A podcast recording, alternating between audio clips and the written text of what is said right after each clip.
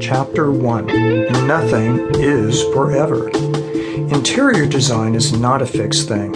In fact, it is a very fluid entity from concept to final installation. Furthermore, even the physical aspects of completed construction are still in a state of continual change and evolution. I learned this valuable lesson of fluid change, meaning nothing is forever, on the following project. One day, I received a call from Jake, a commercial client, asking whether I would be interested in working on a small 1,000 square foot office interior for a tenant in his building. I had worked with Jake in the past, had enjoyed working with him, and immediately said, Of course, what kind of tenant is moving in?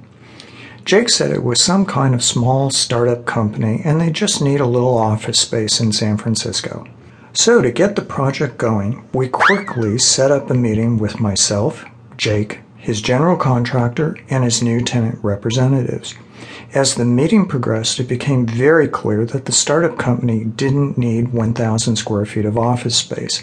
Instead, it needed 12,000 square feet and it must be built out ASAP. Furthermore, the company was in the process of developing all its brand strategies with its in house brand designer, and she would feed specific brand design items to me for incorporation into the planning as they developed. Oh, and by the way, the client had just received $22 million in venture capital to grow their business. Holy cow. To make the company's launch deadline, I was told that the design work and construction drawings had to be done in eight weeks, and then the general contractor would have eight more weeks to build it. Oh boy, here we go. To speed things up, I organized an outside architectural firm to do the final construction drawings based on the designs produced from my office.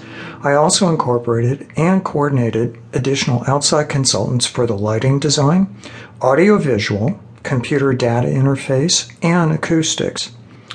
Two weeks into the design process, the company's brand designer told me that the space would be their brick and mortar prototype and that they would soon be franchised across the country in major cities.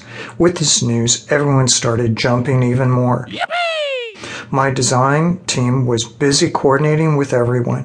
Designs were streaming from the brand designer and we were pumping them out into final formats for sign off before we fed them to the architects. It was fast and furious, but in the end, everyone met their deadlines. One of the more ironic issues was that no one from the tenant side had thought through their needs for audiovisual. I recommended a consultant who ended up installing $350,000 of new TVs, flat screens, computer surround sound, etc. All the construction, custom design, and furnishings must have placed the build out costs at around $3.5 million, and all this was done in eight weeks. The tenant was very pleased with the design results and organized a huge on site launch party for the end of August with massive media, catering, and rock bands. It was a very impressive affair. Then, after the event was over, it was back to work designing the other franchise locations throughout the country. During the next month, I maintained ongoing contact with the brand designer for detail items. Then, at the end of the first month, she called and asked in a very sad and ominous tone, Did you hear what happened to the new offices? I had heard nothing, but from the sound of her voice, I thought that there had been a fire or some other disaster.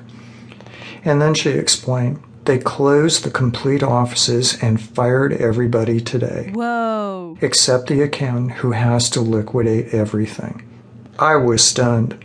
After talking with her, I made some more phone calls and learned that the company had planned on doing an IPO, initial public offering of stock, but realized that it was too much financial trouble and decided to return 75 cents for each $1 of the remaining $22 million venture capital invested, rather than burn through all the cash and end up with nothing after the first year of operation.